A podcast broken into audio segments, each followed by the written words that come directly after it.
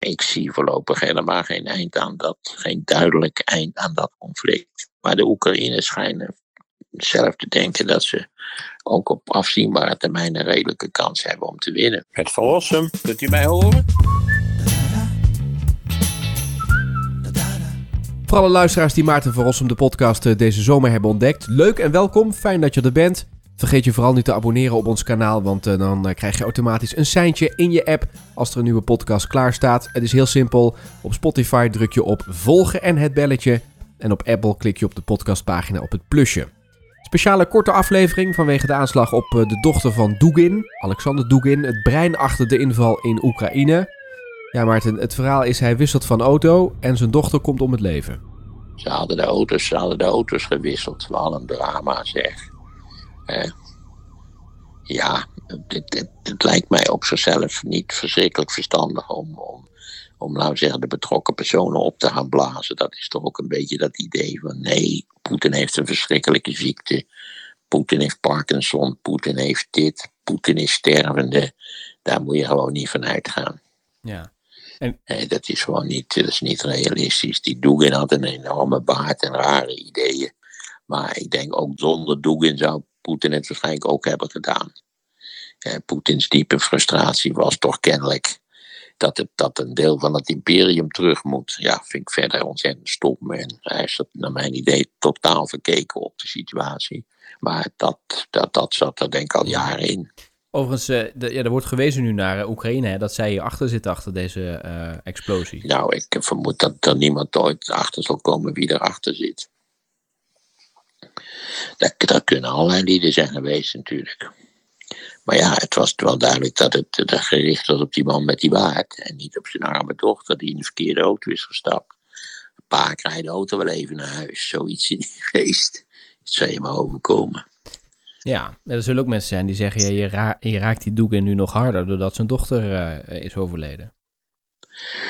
Ja, maar goed, de, deze, deze meneer heeft de schade die hij mogelijkerwijs veroorzaakt heeft, die heeft hij al lang veroorzaakt. Kunnen we. En dat is het, wonderlijke idee natuurlijk van Poetin, dat, hij, dat het zijn, zijn, zijn ideologische uh, idee was dat hij de Oekraïne weer terug moest veroveren. Of dat hij het, het, het Russische, het, Sovjet-imperium zou, gedeeltelijk zou moeten herstellen. Wat natuurlijk een, ja, dat is een, utopie. Negatieve utopie, maar het is wel een utopie. Eh, Rusland is en blijft een tweederangs mogendheid, hoe lastig Rusland ook kan zijn vanwege de plek waar het ligt en, en ja, allerlei andere problemen. Maar het blijft een mogendheid van de tweede rang, sorry. Komende week ook uh, onafhankelijkheidsdag in Oekraïne. Ja, nou, volgens mij kunnen ze, uh, mits, ze, mits ze niet uh, zelf ja, dat, dat is een beetje de vraag eigenlijk. Wat ze, wat ze denken van hoe het, hoe het zelf, hoe het verder moet. Dat kan ik ook niet goed beoordelen. Ik zou ook niet weten. Ja, ik zou lullig genoeg meteen in gesprek zien te raken en kijken wat voor iedereen te regelen valt. Eh, gezien natuurlijk ook de immense schade die permanent wordt aangericht en het aantal mensen wat sneuvelt enzovoort. Maar eh, ja, ze kunnen terugzien op een heel succesvol half jaar zonder meer. Zonder meer. We dachten toch allemaal dat het in drie dagen afgelopen zou zijn. En kijk eens. Hè. Ja. Je kunt ook vragen stellen aan uh, Maarten die we behandelen in deze podcast via Instagram, via de storyline. Volg Maarten Podcast op uh, Insta. Een van de vragen die binnen is gekomen is, uh, Maarten, hoe zie jij het einde van de Russische invasie in Oekraïne voor je?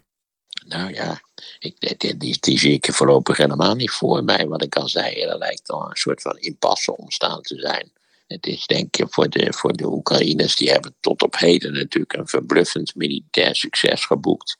Ook die speldenprikken daar op de Krim, dat is op zijn minst toch, effect, denk vrij effectief om onzekerheid te creëren. Maar je moet je afvragen of de Oekraïners zich zouden moeten uitputten in een omvangrijk offensief om een deel van die Russische bezetting ongedaan te maken. Dat weet ik niet, dat kan ik eigenlijk helemaal niet beoordelen. En nou ja, daar zijn meningen sterk over verdeeld.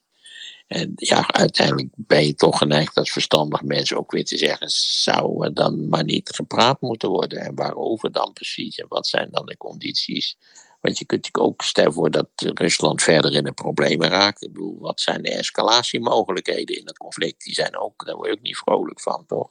Denk aan dat volledig onverantwoordelijke gedrag van wellicht beide partijen ten aanzien van dat enorme kernreactorcomplex. Ja. Kortom, ik, eh, ik zie voorlopig helemaal geen eind aan dat, geen duidelijk eind aan dat conflict. Maar de Oekraïners schijnen zelf te denken dat ze ook op afzienbare termijn een redelijke kans hebben om te winnen. In allerlei opzichten hebben ze al gewonnen, maar ja, je zit natuurlijk nog wel met het feit dat ik geloof een kleine 20% van het land door de Russen bezet is. Tot zover deze korte update. Uh, we hebben het ook gehad over uh, Wopke Hoekstra en zijn opmerkelijke stikstofuitspraken. Is dat nou een plan van het kabinet om die hele discussie, die stikstofdiscussie, vlot te trekken? Daarover gaat het in podcast 259. Die is gisteren online gekomen. Scroll eventjes terug in je app en dan vind je hem vanzelf. En daarin gaat het ook over uh, de overleden oud-burgemeester van Rotterdam, Bram Peper. Maarten haalt herinneringen aan hem op in die podcast.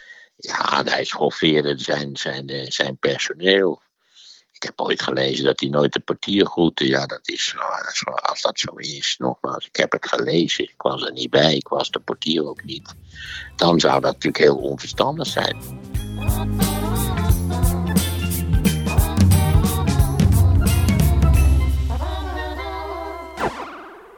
Voor heel veel blanke Amerikanen met een lage opleiding staat hij voor herstel van wat ooit in hun ogen het geweldige Amerika was. En u moet daarbij denken aan het Amerika van de jaren 50.